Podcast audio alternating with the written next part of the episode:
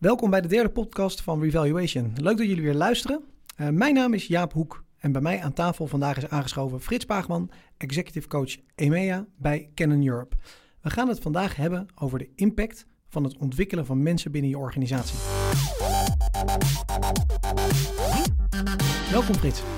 Ja, dankjewel. Leuk dat ik hier mag zijn. Leuk dat je er bent. Um, Canon voert de Kiyosei bedrijfsfilosofie en dit betekent samen leven en werken voor het algemeen belang.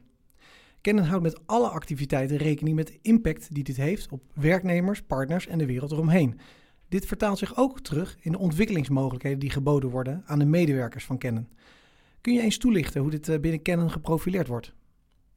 Ja, um, en waar zal ik beginnen? Ik denk dat ik moet beginnen met het feit dat het niet zozeer een kwestie is van profileren, maar van verankeren. En wij zijn vanaf onze oorsprong, en dan hebben we het over de jaren 20 van de vorige eeuw, een enorm op waarde gestuurd bedrijf geweest. En die waarden die hebben geleid tot een, een aantal um, dingen die wij uh, echt hebben geïnstitutionaliseerd in onze bedrijfsvoering. Uh, waaronder het opleiden van medewerkers en, het, en het, uh, het, het, heel nadrukkelijk aandacht geven aan de competenties en vaardigheden van onze mensen. Naast de kenniscomponent die ze nodig hebben. Um, dus daarmee is, is het opleiden van onze medewerkers, het stimuleren, het, um, het beste in zichzelf laten ontdekken en dat gebruiken. Eigenlijk gewoon iets wat we altijd hebben gedaan en blijven doen. En, en hoe ben jij daar dan in terecht gekomen? Ha, um, ik denk dat dit werk heeft mij begonnen. Ik, ik, uh, mijn, uh, ik ben bedrijfseconoom qua, qua uh, studierichting. Um, ik heb jarenlang aan de saleskant gezeten, product management gedaan, sales management gedaan.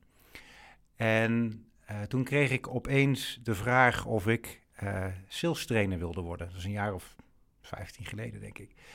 En daar zei ik in eerste instantie nee op. Want ik had het heel erg naar mijn zin in wat ik destijds aan het doen was. En toen ik aan mijn voorganger vroeg waarom ik dat zou moeten doen, zei hij tegen mij: Omdat ik denk dat je daar heel gelukkig van gaat worden. En daar ben ik eens over na gaan denken. En toen realiseerde ik me dat we, en dat is er nog steeds zo, um, je kunt als, als bedrijf de beste producten en technologie ter wereld hebben. En dan zeg ik maar voor het gemak, en soms hebben we die. En dan ben ik een beetje bescheiden, want, want Canon heeft een enorm aantal patenten en innovaties op haar naam staan. Mm -hmm. Dus daar zijn we echt heel goed in. Dat is poot 1. Poot 2 is, je kunt de slimste organisatie en go-to-market structuur bedenken die er maar te vinden is. En in de 20 jaar dat ik in dit bedrijf rondloop, heb ik er echt een heleboel voorbij zien komen. En soms opnieuw voorbij zien komen. Dat is de tweede poot. En de derde poot zijn de mensen die je hebt. En dat is voor mij de meest cruciale. Want je kunt het mooiste hebben of het mooiste zijn wat er ter wereld te bedenken is. Maar als je mensen bij hun stakeholders uh, niet in staat zijn te doen wat je van ze verwacht, als die component ontbreekt, dan kun je op termijn de tent wel sluiten, want dan wordt er niets van waarde gecreëerd richting je klanten, richting je partners, richting je, je, je hele brede omveld. Was dat dan ook jouw besef, zeg maar, om dat over te gaan brengen aan de andere mensen? Want uh, als je in de productkant en de saleskant hebt gezeten, had je eigenlijk poot 1 en poot 2 uh, al ervaren. Alleen poot 3. Het was mijn niet. motivatie om het te gaan doen. Dat meer. En als ik één ding uh, heb geleerd in de jaren dat ik dit vak nu uitvoer, is dat het veel meer te maken heeft met laten ontdekken door mensen zelf dan door overbrengen. Dat vind ik een hele mooie. Het laten ontdekken van mensen zelf. Waar zie jij het verschil? Is dat in acceptatie? Of is dat in besef? Ik denk dat het um, begint met daar überhaupt eens over na te gaan denken. Uh, wie ben ik? Hoe sta ik in mijn leven? Welke fase zit ik? Welk onderdeel maakt mijn werk daarvan uit? En wat wil ik in dat werk nu uh, bereiken? Uh, realiseren. En hoe verhoudt zich dat tot de doelstellingen van de organisatie waar ik mij bij aangesloten heb? Maar even kennen is een, uh, ook een heel salesgedreven organisatie. Ja. en je praat nu heel erg over het, het, ontwikkelen van de mens, eigenlijk de, de, de soft skills. Hoe verhoudt zich dat? je wordt gestuurd op, op, op KPI's, KPI gedreven. Um, hoe kun je dan toch de tijd nemen en de tijd krijgen of, overtuigen dat je ehm, veel meer moet gaan richten op het ontwikkelen van de mens zelf? Ja, nou, en dat komt dus terug op wat ik net zei, uh, de origine van onze organisatie. Toen wij in de jaren uh, 20 begonnen, uh, was onze oprichter, en dat was destijds een dokter, Mr. Takeshi Miterai, die had al heel snel door dat als een organisatie klein genoeg is, um, je dagdagelijks heel goed kunt praten over wat je nou met elkaar verbindt. En waarom je nou dat überhaupt dat bedrijf ooit begonnen bent en wat je probeert te bewerkstelligen richting je, je klantgroep bijvoorbeeld. Maar als een bedrijf groter groeit en je ziet elkaar niet meer elke dag, uh, dan zullen er een aantal waarden moeten zijn die gemeenschappelijk gaan verbinden, ook al zie je elkaar niet meer. Dus dan moeten er een aantal dingen gaan komen die je automatisch als werknemers van een bedrijf altijd doet, omdat je vindt dat ze zo horen, omdat je ze belangrijk vindt, omdat je echt voelt dat dat tot je DNA behoort. En als je dat gaat doen, dan, dan, dan ga je een beweging op gang brengen waarin um, alles wat je daarna ontwikkelt, daar eigenlijk een automatisch uitvloeisel van is. En dan kun je heel goed een op resultaat gestuurd bedrijf verenigen met een op ontwikkeling gestuurd bedrijf. En dan ga je zelfs ontdekken dat het een niet zonder het ander kan.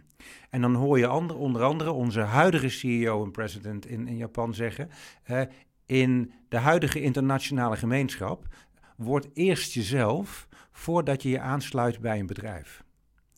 En dat zegt nogal iets, want dat betekent dat wij bij Kennen heel erg op zoek zijn naar mensen die eerst en vooral uh, talentvolle individuen zijn en die van daaruit gaan kijken hoe ze die uh, talenten en de waarde die eruit voort kan komen, uh, kunnen gaan gebruiken om gemeenschappelijk als kennen, maar dan onze stakeholders te gaan toevoegen.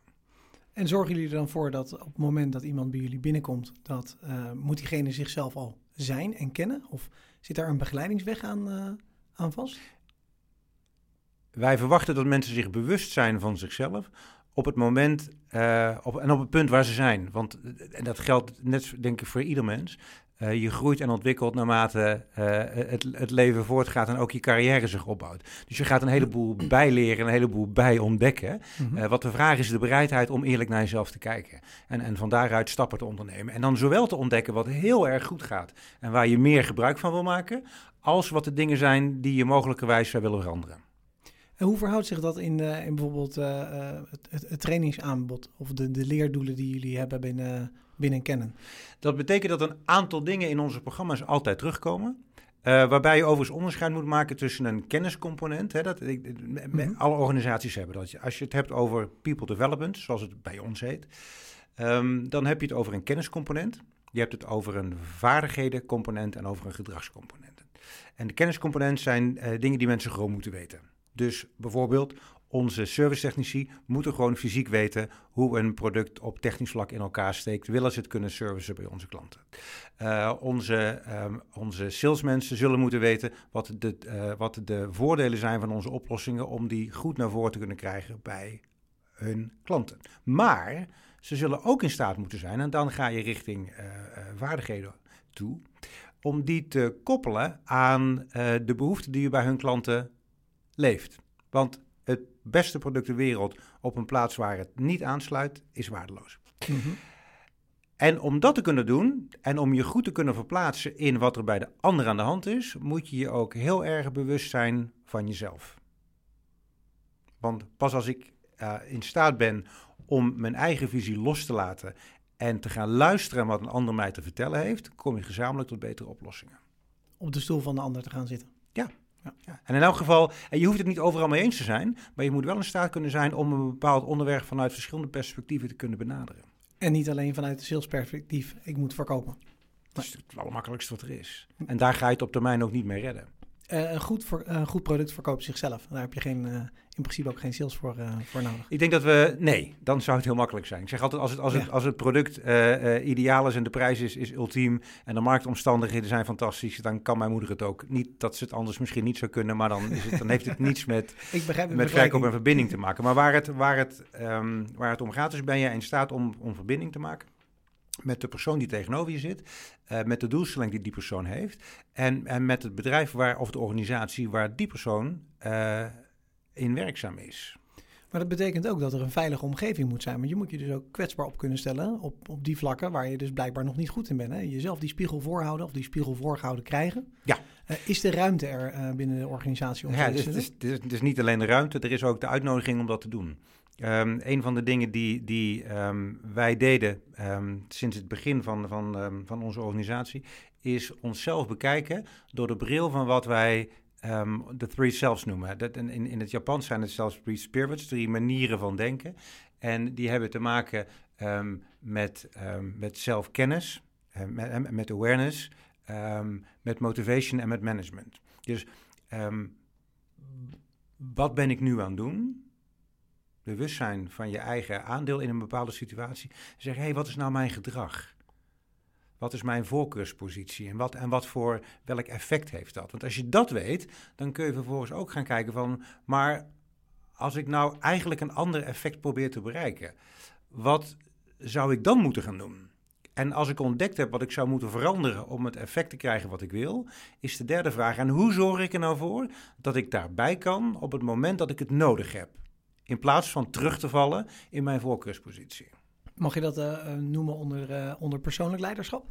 Het heeft te maken met persoonlijke ontwikkeling. En die gaat binnen onze organisatie door alle niveaus heen. Mhm. Vanaf, vanaf uh, beginnend um, accountmanager tot, tot, tot iemand in onze raad van bestuur. jezelf kennen en vanuit daar handelen. En dus de bereidheid hebben om eens van afstand naar je eigen functioneren te kijken. En daar iets van te vinden en op basis van wat je ziet een aanpassing uh, aan te brengen. En als, je, uh, en als de mensen dat uh, bij zichzelf doen, waar gaan ze, waar gaan, waar gaan ze dan naartoe? Waar, waar leggen ze die vraag dan neer? Is dat direct bij, bij management of is er een, een zijn er mensen binnen, binnen de academy waar zij, waar zij zich op richten? Ja, er is bij ons een. We hebben een. Als je kijkt hoe we het gestructureerd hebben, hè, want dat is dan de organisatie. We hebben een, een, een, een, EMEA-brede People Development organisatie. En uh, daarin zijn, uh, als je naar het, naar het aanbod kijkt, hebben we een, een, een, een heleboel um, leercurricula op alle functionele niveaus. Dus of je nou sales, marketing, HR, legal doet. Op alle hiërarchische niveaus en door alle landen en regio's waar we actief zijn. Dus dat aanbod is er. Er is een enorm um, brede leerportfolio. Maar heb je dan over, uh, over de, de skills of heb je dan ook over gedrag? Nee, dan hebben we het over alles. Dan heb ik het over, kennis, vaardigheden en gedrag. Maar dat is, dat is de hele grote pot met aanbod die er is. Mhm. Om daar nu een zinnige keuze uit te maken, um, is er in eerste instantie altijd uh, het, het, het, contact met de direct leidinggevende. Want uh, bij ons is uh, elke manager verantwoordelijk voor de ontwikkeling van zijn of haar medewerkers. Dus de eerste met wie je over je eigen ontwikkeling praat, is je eigen manager. En aan de hand daarvan ga je in een ontwikkelplan aan de slag met goed. En wat heb ik nu in mijn huidige rol of misschien toekomstige rol nodig? En welke keuze moet ik dus uit het opleidingsportfolio pakken om, om daar te komen? En dat kunnen dus uh, combinaties zijn van kennis, vaardigheden en gedrag. Je gaf net eerder aan uh, dat het vak jou gegrepen heeft, maar ik, uh, ik proef het eigenlijk al een beetje aan, uh, aan alles. dus wat heeft uiteindelijk voor jou de, de, keuze gemaakt om deze stap te zetten? Want ik, ik merk enorm de passie, de, de, de, kennis en, en ervaring.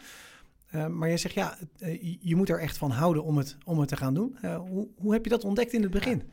Het, um, het vak heeft mij gevonden. En wat ik je net vertelde, ik, heb nagedacht over de drie poten die een bedrijf succesvol maakt. En ik ben er daadwerkelijk van overtuigd dat, dat, dat de mensfactor uh, de allesbepalende succesfactor is die je kunt hebben binnen een organisatie. En daar is niks softs aan. Dat wordt heel vaak vertaald in hard skills en soft skills. Um, maar hier is heel weinig uh, zachts aan. Het is, wat mij betreft een hele harde succesfactor. En dat is, eigenlijk heb ik die visie bevestigd gekregen in alle jaren dat ik, dat ik uh, dit werk nu mag uitvoeren. Ik heb zelf enorm veel geleerd. Uh, erover heel veel ontdekt over, over mijn eigen interactie ten aanzien van anderen. Um, en we hebben als organisatie denk ik een aantal hele mooie stappen kunnen maken. Um, dus ik heb steeds meer plezier gekregen in het vak wat ik ben gaan doen. En uh, als je er meer plezier in krijgt, dus dan gaat het met alles waar je meer tijd en aandacht uh, aan geeft, dan ga je er ook steeds meer uh, gebruikstoepassingen van zien. En ga je ook steeds meer mogelijkheden zien om het mooier, groter en beter te maken. En in deze huidige tijd, we kunnen er, we kunnen er niet omheen. Wat, wat, zijn op dit moment ehm, voor jou en je team de, de grootste uitdagingen richting de medewerkers? Uh, wat je nu ziet is een, is een heroriëntatie uh, op uh, hoe werk er in praktische zin uit moet gaan zien. Um, wat we merken in de reacties die we van onze klanten krijgen, is dat we, en dat komt weer terug uit de waardegedreven organisatie die we, die we altijd zijn geweest, niet weg zijn gebleven de afgelopen periode. Maar dicht bij onze klanten en, en partners zijn, zijn gebleven. En ze hebben gevraagd: waar loop jij tegenaan? Waar kunnen we mee helpen? Of waar kunnen we in meedenken? We kunnen misschien niet alles oplossen, maar we kunnen wel meedenken. En we kunnen tenminste vragen: en hoe gaat het nou met je? En ook echt geïnteresseerd luisteren naar het antwoord. En dat is een hele waardevolle vraag om te stellen. Ja, absoluut. En dat hebben ze zowel extern als intern gedaan. Uh, wat je nu merkt in de huidige periode is dat dat tot heel veel vragen leidt uh, in de richting van um, hoe gaat werken in de toekomst uitzien en hoe ga ik mij verbinden uh, in een wereld die misschien minder face-to-face gaat zijn dan we graag zouden willen. Voorlopig of ook op iets langere termijn. Met mijn klanten, met mijn partners, met mijn stakeholders. Maar ook binnen de organisatie met mijn team. En hebben we ook een aantal dingen geleerd uh, die we niet willen vergeten richting toekomst. Ik vraag nu wel eens aan mensen die voorheen uh, vijf dagen op kantoor zaten en, en daar hele lange uh, reistijden voor over hadden om vervolgens veel van hun werk te gaan zitten doen met mensen die zich niet in hetzelfde kantoor bevinden als zij. En dat heb je natuurlijk bij uitstek in een mhm. internationale organisatie. Um, ik stelde wel eens de vraag van, stel nu dat je terug zou kunnen naar hoe het was drie kwart jaar of een jaar geleden. Zou je dat dan nog steeds doen?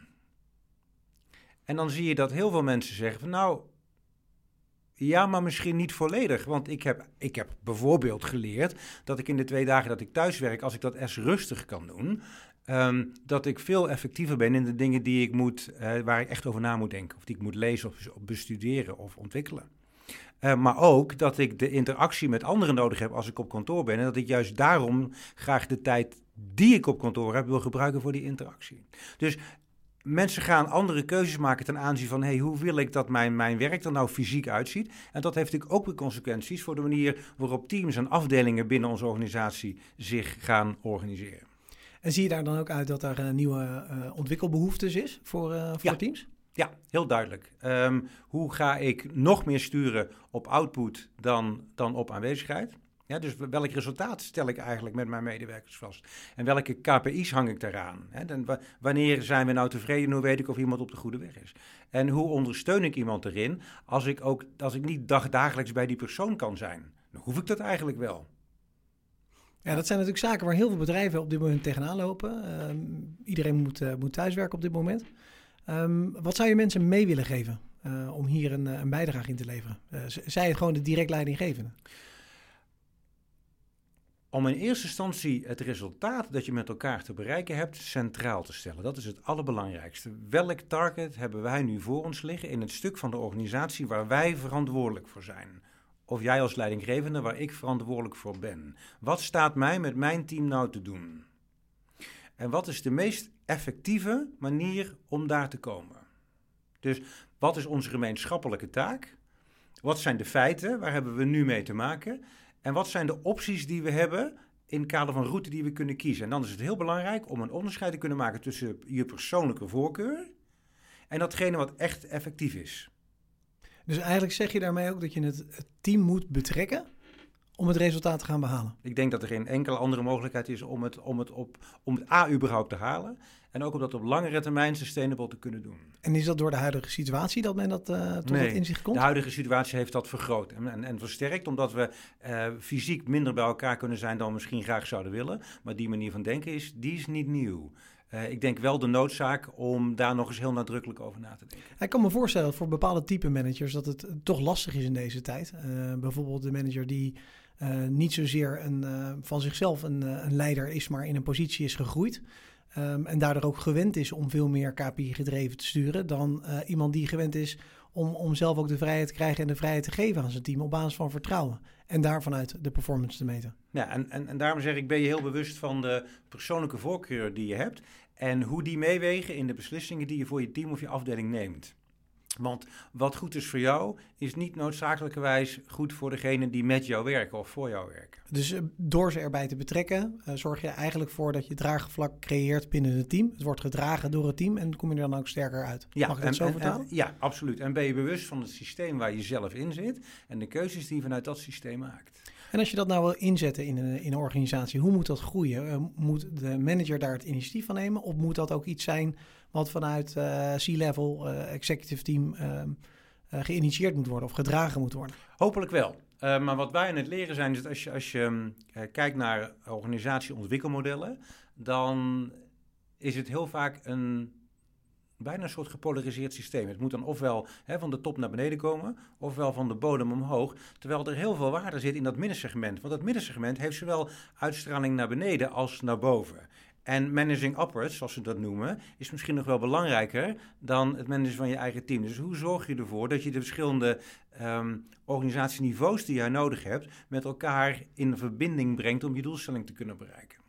Dus misschien is ontwikkeling vanuit het midden wel de beste beweging die er te maken is. En die, noem je dat, zou je dat dan, uh, ja, ik wil het niet politieke discussies uh, noemen intern, maar zou je dat dynamisch managen willen, willen noemen? Het heeft voor mij te maken met. Het heeft, het heeft voor mij te maken met hele eerlijke, resultaatgerichte vragen te stellen. Wat proberen we te bereiken? Welke route hebben we tot nu toe gekozen? Uh, en zijn er nog mogelijke andere routes die dat resultaat op een, op een betere of meer effectieve manier zouden kunnen bereiken? Ik vind dat eigenlijk wel een, uh, een, een, hele mooie, mooi idee om mee te geven aan, uh, in ieder geval aan de luisteraars op dit moment. Als je nou kijkt naar, um, als je zou moeten samenvatten wat, eh, wat de filosofie en um, het ontwikkelen van de mensen binnen kennen, wat, wat echt heel hoog in jullie vaandel staat. Wat zou je kunnen benoemen als de impact die, die het heeft op de mensen? Waar zie je dat aan terug? Even, even los van alleen resultaat. Um, ik ga, ik ga een, een, een, een, een quote gebruiken die um, door een van onze vorige uh, presidents is gebruikt om uit te leggen wat wij bedoelen met uh, enterprising spirit. En dat is een van de basiswaarden die wij binnen de organisatie hebben. En ik lees hem even in het Engels voor. The independent and energetic spirit ready to challenge difficulties to make innovation happen. Dus de onafhankelijke, energieke geest die in staat is om uitdagingen aan te pakken, om innovatie tot stand te brengen. En dat kun je alleen maar doen als jij als individu het gevoel hebt dat je maximaal vanuit je eigen persoonlijke kracht en waarde kunt opereren. Anders is dat onmogelijk. Het leeft helemaal door en door de aderen van de organisatie kennen. Ja, ja.